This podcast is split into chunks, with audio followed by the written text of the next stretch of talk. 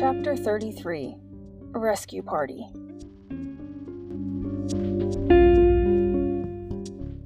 Nix stood so quickly, her chair fell backward. No! Mr. Hainsworth was with her tonight. How did he lose her? Tiago shook his head. He said he got home and she was gone. Didn't leave a note to anything. That doesn't mean she was kidnapped, Jordan said. How would someone even get in the house? I'm sure they've doubled up on security. Tiago swallowed. Well, well, what? Jordan and Nix asked together. She didn't want me to say anything because you lot are paranoid enough as it is, but apparently, a few days ago, someone stole the house key out of her bag. She thinks the planner was nicked at the same time. I take it back, Jordan said. She was definitely kidnapped. Flip, Nix said.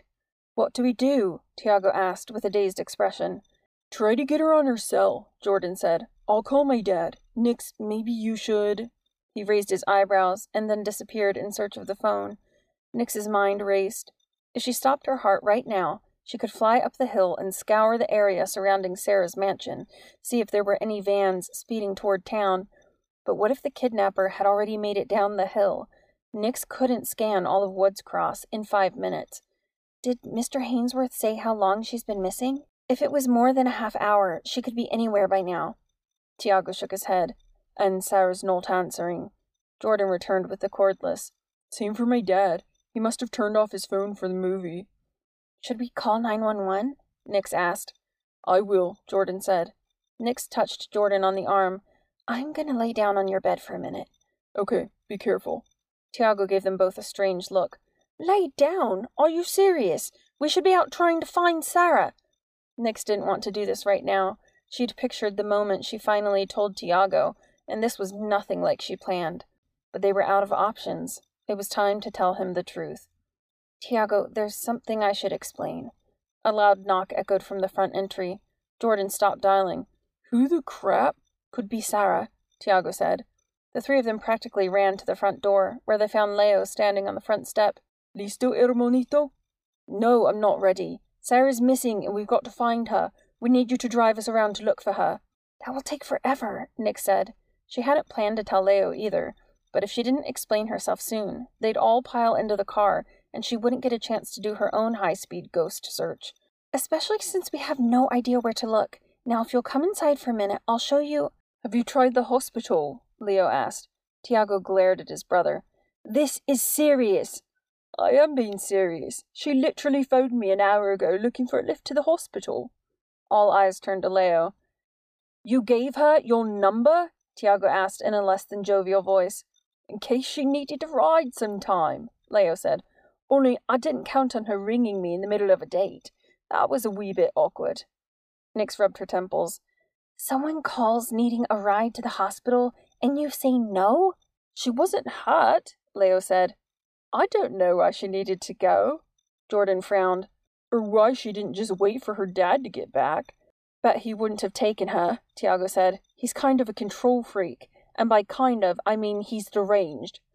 Maybe her mom re injured her back or something, Nix said. That's a relief. Leo lifted a nicely shaped eyebrow. That Sarah is not missing, Nix clarified. We should call her dad so he can stop worrying. Don't look at me, Tiago said. I get the idea he doesn't like me very much, especially since I just called him babe. I'll call. Jordan snatched the phone from Tiago. How'd your date go? Nix asked, grateful Leo had come in time to stop her divulging her secret. Smashing, Leo said. Do I have lipstick on my face? Tiago scoffed. Jordan clicked the phone off. Busy. Seriously? Nix said. All that money and the Hainsworths don't have call waiting? He's probably already juggling two lines, Jordan said. His daughter is missing. Nix fixed her gaze on Leo. We should still go to the hospital to check on her. Can you drive us? If she wasn't kidnapped, Leo said, why would we. Leo, Nix said, a 16 year old heiress to a fortune just asked you for help and you turned her down. Her dad is freaking out and she's not answering her phone. You really want to take the chance that she's fine? Good point. Thank you. Now, how fast can you get us to the hospital? Leo grinned. Nix attempted to die in the back seat, but slowing her heart in a moving vehicle turned out to be impossible. When they reached the Honeyasant Bridge, however, Leo slowed.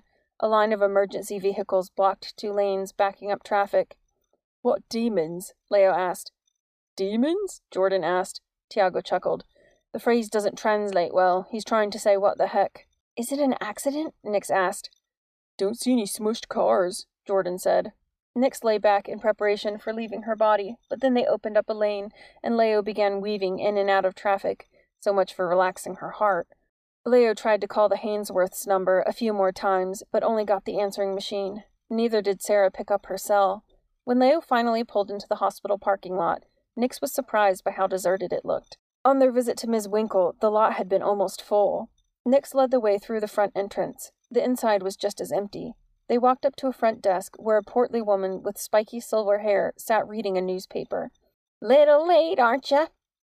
The kids looked at each other in confusion. We're looking for somebody, Nix said. Visiting hours ends in five minutes. You know, Jordan said in a friendly tone. Many major hospitals have done away with visiting hours. What if we were super duper quick? The lady gave him an appraising look. What's the name of the patient? Deborah. Nix glanced at Tiago. Does she still go by Hainsworth? Meadows, I think. The lady adjusted her lanyard. Clarissa Bauman was her name, and began typing. Deborah was discharged last week, and I'm not even supposed to tell you that. HIPAA will send the Gestapo after me. Are you sure Deborah didn't come back? Nix asked. A different emergency? Clarissa scratched the edge of her mouth. Nothing in the computer. Nix felt mildly sick. Why would Sarah come to the hospital if it wasn't to visit her mom? You didn't happen to see a blonde girl come in here? Our friend is missing and probably in danger. Nix realized she sounded like a complete moron, but maybe it would pique the woman's curiosity. Clarissa picked up her paper. Good night, kids. Go play foosball or whatever it is teens do anymore. We're serious. The girl's dad is looking for her, too. I just clocked in. You're the first ones I've seen all night. Tiago stepped up to the desk. Is Julia working? The nurse. She's on morning shift. Now you kids get before I call you an escort. As soon as they got outside the shining glass doors, they broke into a flurry of exclamations. She knows something. Call the police. What about sneaking in the back? Did you really say super duper in there? Who's Julia? The last question came from Leo, who seemed troubled Tiago was on a first name basis with one of the nurses. It doesn't matter, Jordan said. We've got to split up and find Sarah. Hold on. Nix pointed to a tan vehicle in the parking lot. I know that car. In fact, she occasionally had nightmares about being trapped in the back seat while the sadistic driver slid around sharp corners. She approached and saw Chuck laying motionless in the driver's seat. Nix put a hand to her mouth. He's dead! Jordan rolled his eyes and knocked on the window. Chuck opened one eye. Go away. Did you give Sarah a ride down here? Nix asked. Although she didn't care much for Chuck, it was nice to have him alive for questioning. What's it to you? Her dad's freaking out, and the police are looking for her. Where is she? Chuck huffed and lowered the window. She's inside. How long ago did she go in? Chuck looked at his watch. Half hour, maybe? Jordan joined Nix at the window. Why is she inside the hospital? He said slowly, as if speaking to a three year old. Chuck brushed the sleep from his eyes. You guys are ticking me off. Someone called her and asked her to bring something to the hospital. Who called? What thing? Chuck shrugged. Nix glared at him. You let her go in by herself? I'm supposed to be in work in a few hours, and I've hardly gotten any sleep. Anyway, the guy said to come alone. He rolled up the window and lay back once more. Some friend, Nix muttered. Has to be Abendroth, Jordan said. Leo rubbed his hands together to warm them. What's the plan? Jordan looked at Nix. He seemed to be asking if they should tell the Padilla boys about her heart stopping talent. Nix wanted to tell them eventually, but right now it would take too much time. All that mattered was getting to Sarah before Mr. Abendroth, or whoever, hurt her. Um, maybe Tiago and Jordan should go to the west entrance and see if you can charm your way past a different receptionist? Leo, I think you should walk around looking for suspicious vans and keep a close eye on the exits, and keep trying to call Sarah. Hopefully it wasn't too late. A half hour was plenty of time to kidnap someone. What about you? Jordan asked. I'm going to stay here in case Sarah comes back out. She pulled Jordan toward Leo's car and whispered, I'll try to convince the guard to let you in. You're leaving your body? Jordan whispered back. How do you know the person will even hear you? I'm not even sure I heard you. We have to try. What if all this takes more than five minutes? Nix opened the back door of Leo's car. I'll come back in every once in a while. Just try to pay close attention to any random thoughts or impulses. That will be me. The boys set off for the west entrance, and Leo began his surveillance around the perimeter. Once she was alone, Nix lay down on the back seat. The cushions smelled like old French fries. She took a few deep breaths and tried to relax, concentrate. After a moment, she felt the fluttering in her chest. From there, she focused on the little electrical pulse. As soon as she found the location exactly, she stopped it. There was a brief feeling of discomfort, and then she could suddenly see every detail of the car, the individual fibers of the maroon carpeting, the tiny imperfections in the glass. Nix's whole being expanded with joy. She'd forgotten how good it felt to be free of that fleshy manacle. Passing through the car door felt strange, almost like falling through a spider web. She shot upward, should she search nearby streets. If Sarah had been taken, finding her in a random vehicle would be near impossible. Anyway, Nix had told Jordan she would help him get inside. She dropped through several floors, which was really disorienting, and reunited with the boys at the entrance. Flip.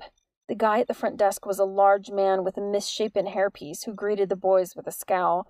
So much for Tiago working his charms. Nix moved directly behind the man, close enough to see the darker hair escaping his fabricated hairline. Now to see if the spirit talk actually worked on complete strangers.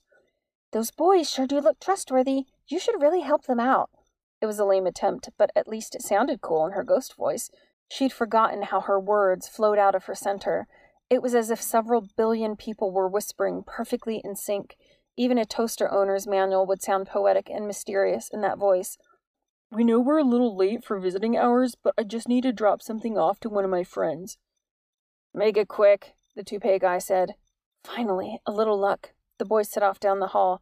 Where are you going? the man asked. To give something to her. That hallway leads to the cafeteria. Have you been here before? Jordan said yes. At the same time, Tiago said no. Nix groaned. I have, he hasn't, Jordan said. I guess I forgot where the elevators were. Why don't I give you directions so you don't get lost? That's okay, we'll find it, Jordan said. What's your friend's name? Jordan and Tiago looked at each other. Tell him the truth, Nix said. We don't have time for games. It's actually my friend's mom, Jordan said. Deborah Meadows. Nix felt like slapping everyone upside the head. Listen, Tiago said. My girlfriend heard her mum was back in the hospital. Maybe you saw her? Long blonde hair, really pretty. Nix didn't think the really was necessary. What does really, really add? Pretty is more than enough, and girlfriend is such a subjective term. Toupee guy narrowed his eyes. Security caught her trying to get onto the roof. She didn't say anything about visiting her mom, though. Where is she now? Jordan asked. The guy shrugged. I guess she left. Nix moved directly in front of Jordan. Tell him okay, she said. Pretend to go. I have a plan to get you past him. Jordan apparently didn't get the message because he started explaining about Pillowhead and Mr. Abendroth, except this was now the third story they'd tried on this man, and it was clear he wasn't buying any of it. Why wasn't Jordan picking up her messages? What good was being able to hear her tone of voice? Nix brought her face right up to Jordan's and put her hands on either side of his head, as if positioning headphones over his ears. If the vibrations of her voice really came from her body, rather than her mouth, maybe surround sound would work. Go outside, Nix said. This isn't working. Then, as an experiment, she raised her voice in pitch. Jordan, just go outside, she said squeakily. Except in her rushing wind voice, it sounded like a flock of sparrows. Jordan was still talking to the man. He hadn't even paused. Nix channeled her inner loaf and in a deep, booming voice said, Leave! The earth seemed to rumble. The sound waves, although slower, felt more powerful, like faraway thunder. Jordan trailed off and for a moment stared at nothing. Then he grabbed Tiago by the arm and led him toward the exit. Thanks anyway. What are you doing? Tiago whispered. Talking is getting us nowhere. Nix's original plan had been to lure the guy away from the desk with her ghost whispers, but after the attempt with Jordan, she didn't have a whole lot of confidence in that method. It had taken her three tries to get a single thought into his head.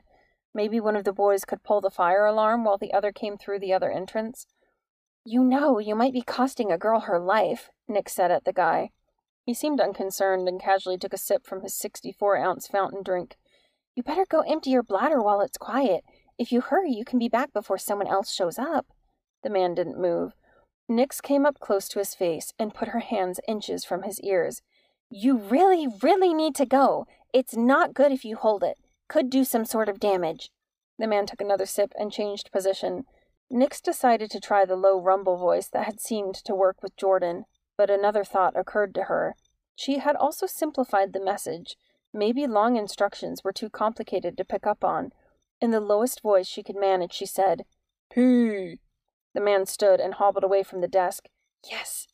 Go back, Nix rumbled to the boys outside. It's clear. They didn't so much as pause their conversation. Nix did the hands by ears thing to Jordan and said, Turn. Jordan glanced behind him, but it was more of a check to make sure no one was sneaking up on him, rather than an observation that the guy was no longer at the desk. Maybe Tiago would be more receptive, and since Nix already knew the boy was jumpy, she'd use that to her advantage. Behind you! Tiago spun, looking ready to fight to the death. What? Jordan asked. I don't know. I just felt like something was creeping up on me. Jordan furrowed his brow, then took a couple of steps toward the door as if to check for bad guys. That dude is gone. Let's go.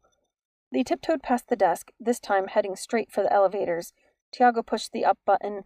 Nix was about to return to her body when she heard footsteps approach from the other end of the building. Jordan scanned the area, presumably for a place to hide. A woman with spiky gray hair appeared. Frank, I'm finished with the paper if you want to. Her eyes fell on the boys. I thought I told you.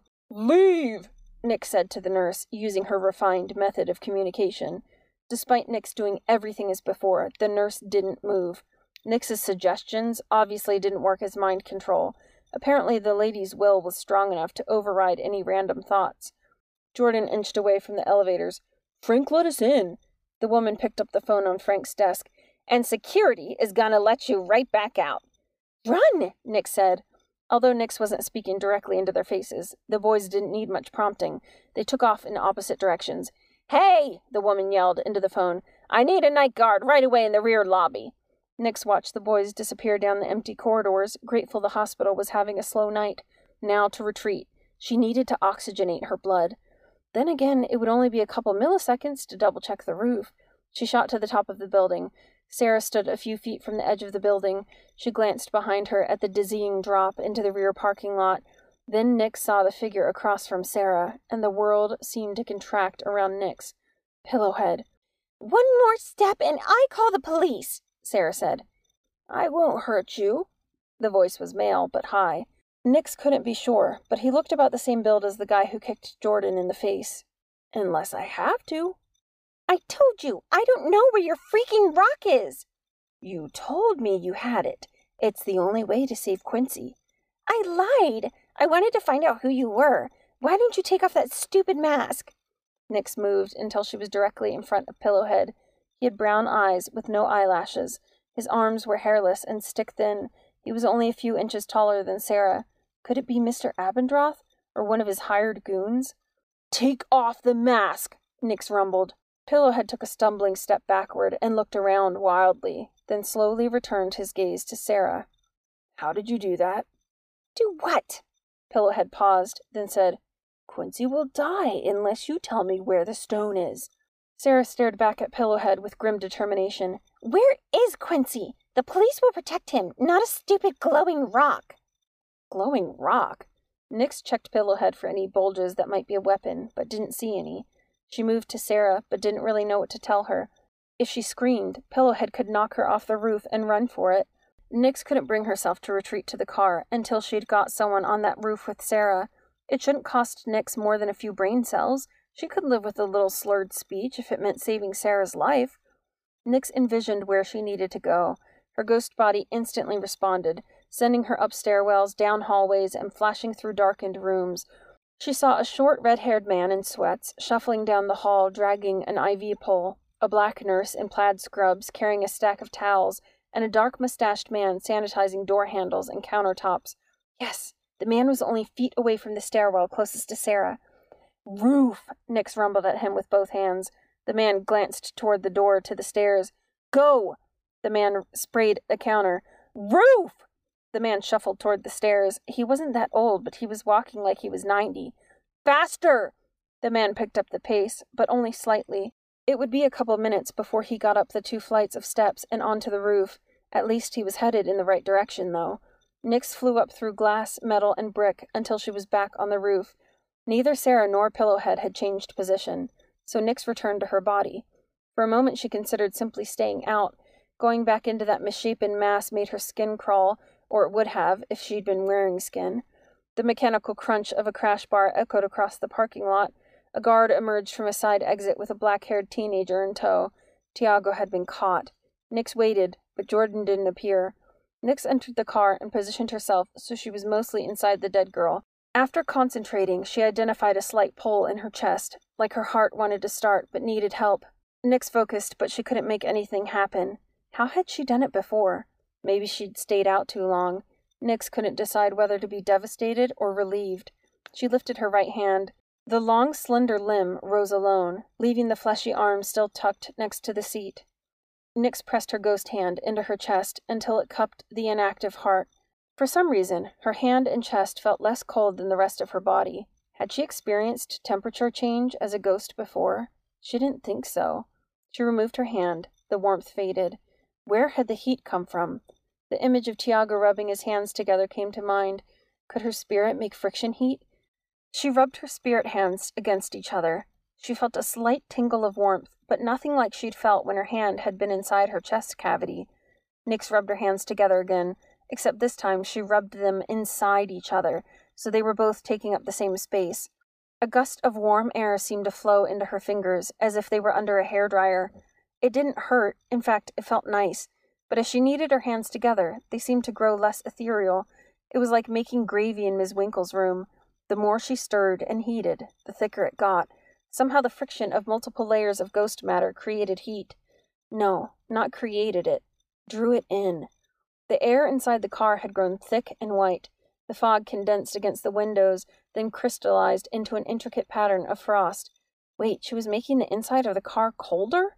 That wouldn't help to reanimate her corpse. She stopped rubbing her hands. They still felt hot and strangely heavy. Nix reached into her chest again. It was as if she were trying to move her hand through caramel. Her ghost form had never felt this much physical tension before. The most exciting thing was that she could now feel her insides her lungs, her stomach, and a slimy thing that might have been her liver. She could actually identify individual cords of muscle in her heart and trace the intricate valve system. As she felt around, the heat flowed from her hands into her physical body, yet the tissue and organs remained cold and lifeless. Nix squeezed her heart, and the muscle contracted. Then again, the magnetic force grew twice as strong as it had been. She squeezed again, this time with both hands, while she created more friction, with her feet this time. The heat flowed up her legs and soaked into her heart like water in sand. Instantly, every nerve in her body twisted and writhed. She couldn't think. All that existed was the unimaginable anguish. And then, as suddenly as it had come, the pain was gone, leaving a hundred tiny aches in its place. Nix's head hurt, along with her back, chest, and right arm, which was apparently trapped between her rolls and the hard end of a seatbelt. Why was she lying in the back of a car? She remembered something about the hospital and Sarah. Being that Nix felt like garbage and could barely move, it probably meant she'd just left her body. Nix took a few painful breaths and collected snatches of her trip into the hospital. A man with a fountain drink, pillow head on the roof. Nix forced herself to remember every tiny detail. It came back slightly faster than it had in Jordan's garage. Maybe she was getting better at this. She thought about hobbling into the hospital to tell everyone where to locate Sarah, but it'd be a few minutes before Nix's meat sack would be capable of walking. She'd have to trust that the custodian was the heroic type, or that at least he'd tell someone else what was going on before Sarah got thrown to her death. Nix flopped into a more comfortable position on the seat and slowed her circulation again. She noticed with some relief that complex thinking wasn't giving her trouble. Apparently, her brains were still intact. She'd have to make this next trip a quick one. Whether it was from practice or the fact that her body was already half dead, going out was much easier than the first two times. She materialized on the roof next to Sarah practically the same instant she left her body. She had moved so fast it had almost been like teleporting. Or ask your father. One of you knows where it is. We heard Quincy telling you. Where was the mustache guy? Nix dropped into the stairwell. The janitor rang a rag along the handrail. Now's not the time to earn Employee of the Month, Nix screamed. She moved close and rumbled, Roof! Help! Danger! The man's thick eyebrows quivered, then he sprinted out of the stairwell, back into the hospital.